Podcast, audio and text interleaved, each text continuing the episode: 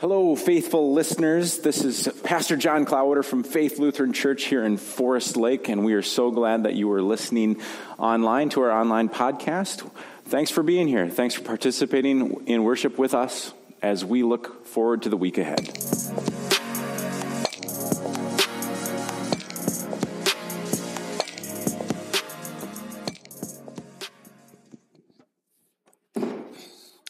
A reading from Jonah. The word of the Lord came to Jonah a second time, saying, Get up and go to Nineveh, that great city, and proclaim to it the message that I tell you. So Jonah set out and went to Nineveh, according to the word of the Lord. Now Nineveh was exceedingly large city, a three days walk across. Jonah began to go into the city, going a day's walk, and he cried out, Forty days more, and Nineveh shall be overthrown. And the people of Nineveh believed God. They proclaimed a fast, and everyone, great and small, put on sackcloth. When God saw what they did and how they turned from their evil ways, God changed his mind about the calamity that he had said he would bring upon them, and he did not do it. The word of the Lord.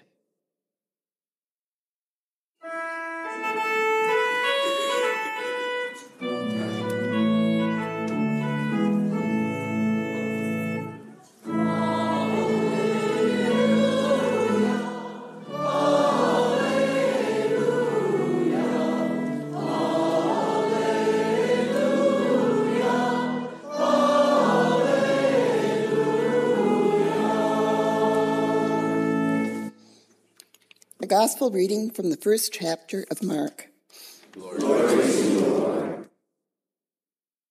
Mark 1 14 through 20. Now, after John was arrested, Jesus came to Galilee and proclaimed the good news of God, and saying, The time is fulfilled, and the kingdom of God has come near.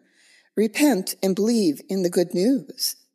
As Jesus passed along the Sea of Galilee, he saw Simon and his brother Andrew casting a net into the sea for they were fishermen. And Jesus said to them, Follow me, and I will make you fish for people. And immediately they left their nets and followed him.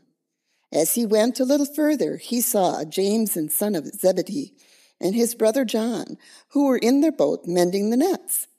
Immediately he called them, and they left their father Zebedee in the boat and with the hired men and followed him. The Gospel of the Lord. Lord. May be seated.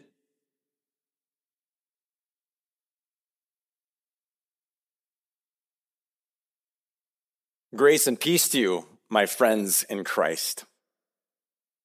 Legend, uh, legendary UCLA men's basketball coach John Wooden won 10 national championships in 12 years. That's pretty good. Uh, he was famous for having these inspirational messages for his players. They were usually short, easy to remember, and they'd be messages that would apply to that task at hand, of course, playing a basketball game. But in looking back, they were actually life lessons that his future players could apply to the real world for the rest of their lives. One of those players, Andy Hill, shared a few of those nuggets in a book that he wrote about the coach. And one of the quotes was, failing to prepare is preparing to fail. So simple, yet it makes so much sense. And then there was this nugget. The team that makes the most mistakes wins. Wait, really? He must be talking about the Vikings. Um, uh, ouch. Um, anyway, doesn't that seem counter to like the goal of the game? Like the goal of the game is not to make the most mistakes. How do you win the game if you make the most mistakes? What Wooden was teaching his players is that if you are mistake free, you're probably sitting around doing nothing. You got to take a chance. You got to know that you might fail in order to accomplish anything. Mistakes are actually an essential part of getting better. Practice, preparation, these are the keys to improving. It's a willingness to try. It's an ability to listen to coaching and to be able to make adjustments. My grandpa John gave me that book. My grandpa John, who lived in LA, so he was a huge uh, UCLA fan, a huge fan of Wooden. And he gave this to me when I was in college. And so he knew I loved sports and that I would probably pick it up just to read it because of the sports angle. But he knew that it was also a book that was going to give me life lessons. It was going to give me tools to be a better leader by learning from a leader who was able to apply these principles throughout his life as a coach and someone who walked alongside others. You see, the details matter.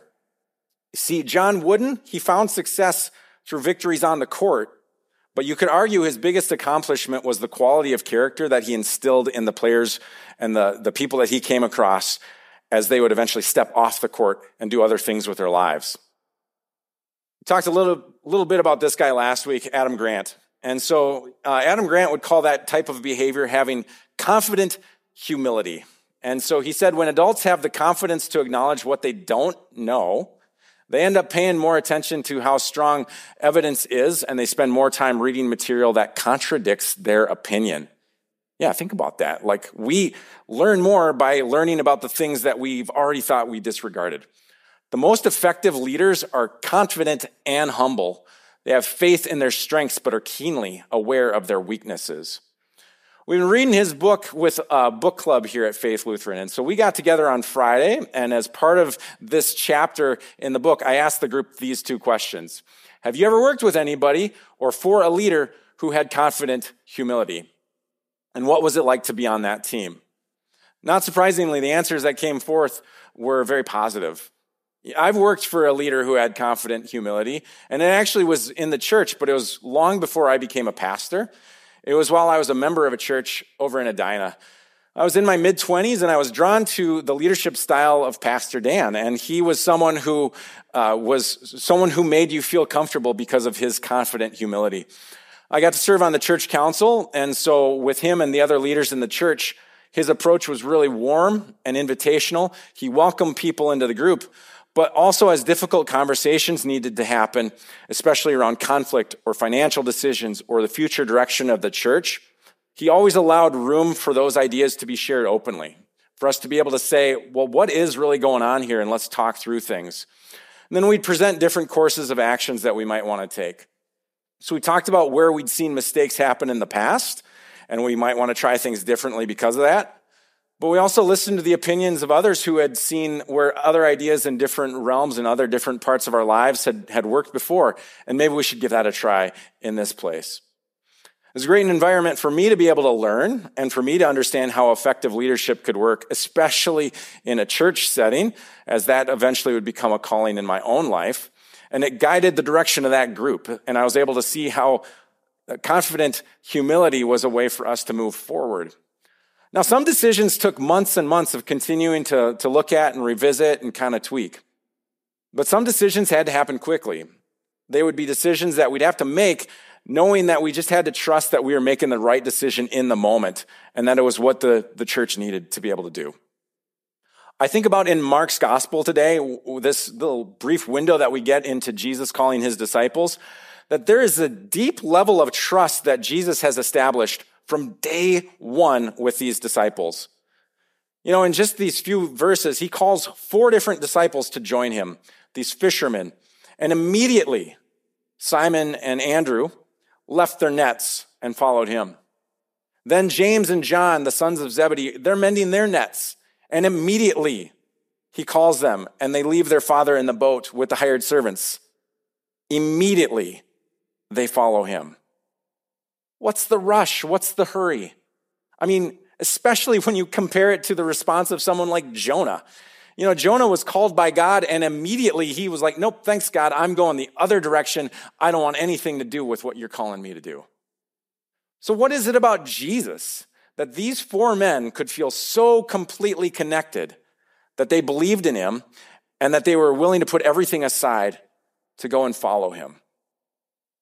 I can assume that Jesus must have had a presence of confident humility in front of them. You know, when you're around someone who has confident humility, there's a level of trust and there's an ease when we are in their presence. So even when things are tough, they don't necessarily get flustered. They just put the mission first and they confidently say, let's, let's figure this out together. Someone with confident humility doesn't make you feel like an idiot if you ask questions or if you don't quite get it right away. they bring you along. You know, someone with confident humility is someone that we respect. And that's why I think Jesus is able to get these disciples to trust him and to join him so quickly. Because how does Jesus do that? Well, he prepares his disciples. He teaches them separately. He pulls them aside to give them lessons. But then they also learn when he's gathered in front of a large crowd, like on a mountain, for example, or when he's questioned by the authorities in the synagogue, people who are opposed to his method. The disciples are sitting there learning from each of these teachable moments. Then Jesus sends them out in pairs. He says, Go, try this out. Trust me, you might fail. You might be rejected, but go out and try it. Move on and try again if your message isn't received. Then let's come back, regroup, ask more questions, humble yourselves, and then go out and do it again. People of God, are we willing to do this? Can we admit when we have not been successful or maybe we've missed the mark? I talked about Andy Hill. He wrote this book with, uh, with Coach Wooden, and it was called Be Quick, but Don't Hurry. Another one of those fun paradoxes like, well, that doesn't make any sense. What are you talking about? But Wooden said, Be quick, but don't hurry, because if you wait until you're 100% sure that it's the right decision, you're already too late. And you got to be remained uh, balanced in your decision making. You see, Andy Hill was not one of the stars he was not one of the best players at UCLA. In fact, when he left UCLA, he was a bit jaded at Coach Wooden. He didn't really like Wooden. He didn't like how Wooden treated the starters differently than the bench players. He won three national championships in college, but he didn't play much.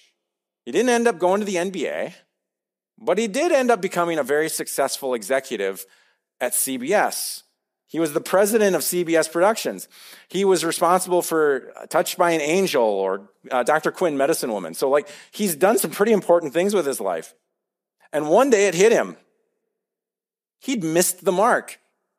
He didn't realize that his anger towards Wooden was misguided because it dawned on him that everything he knew about getting the best out of people was because of things that were taught to him by Coach Wooden on the gym floor in those practices while a backup, frustrated at his lack of playing time. And in that moment, he realized he needed to reach out to Wooden. And Wooden was gracious and friendly, and they reformed a friendship.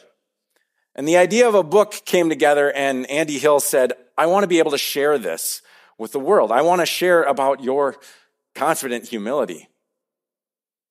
I think about the culture of this congregation as, as I look around, and I think about the congregation of Faith Lutheran having a lot of confident humility. You might think to yourself, can a people have confident humility? Absolutely.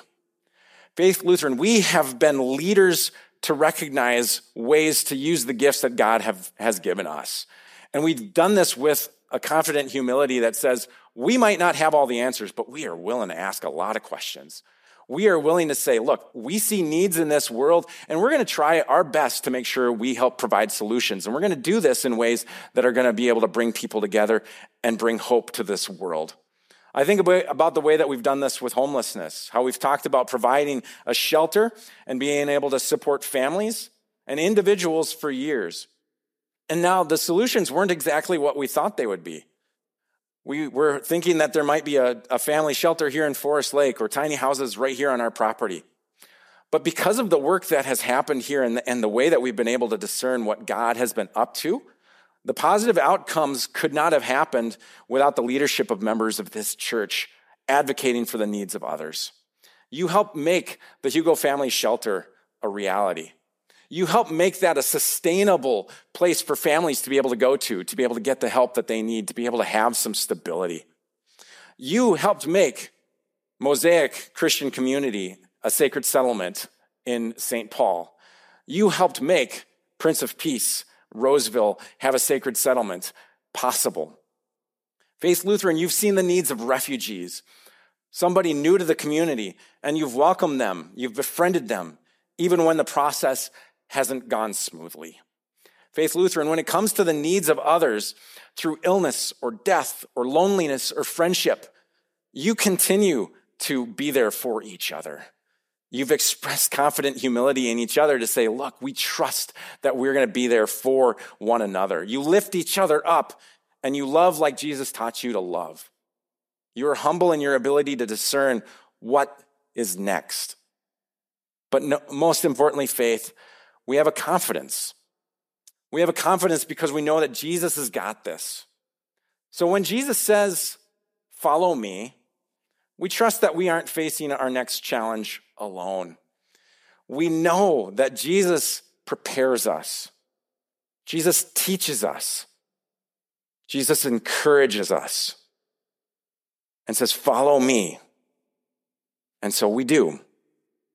And we do so with confident humility. Amen.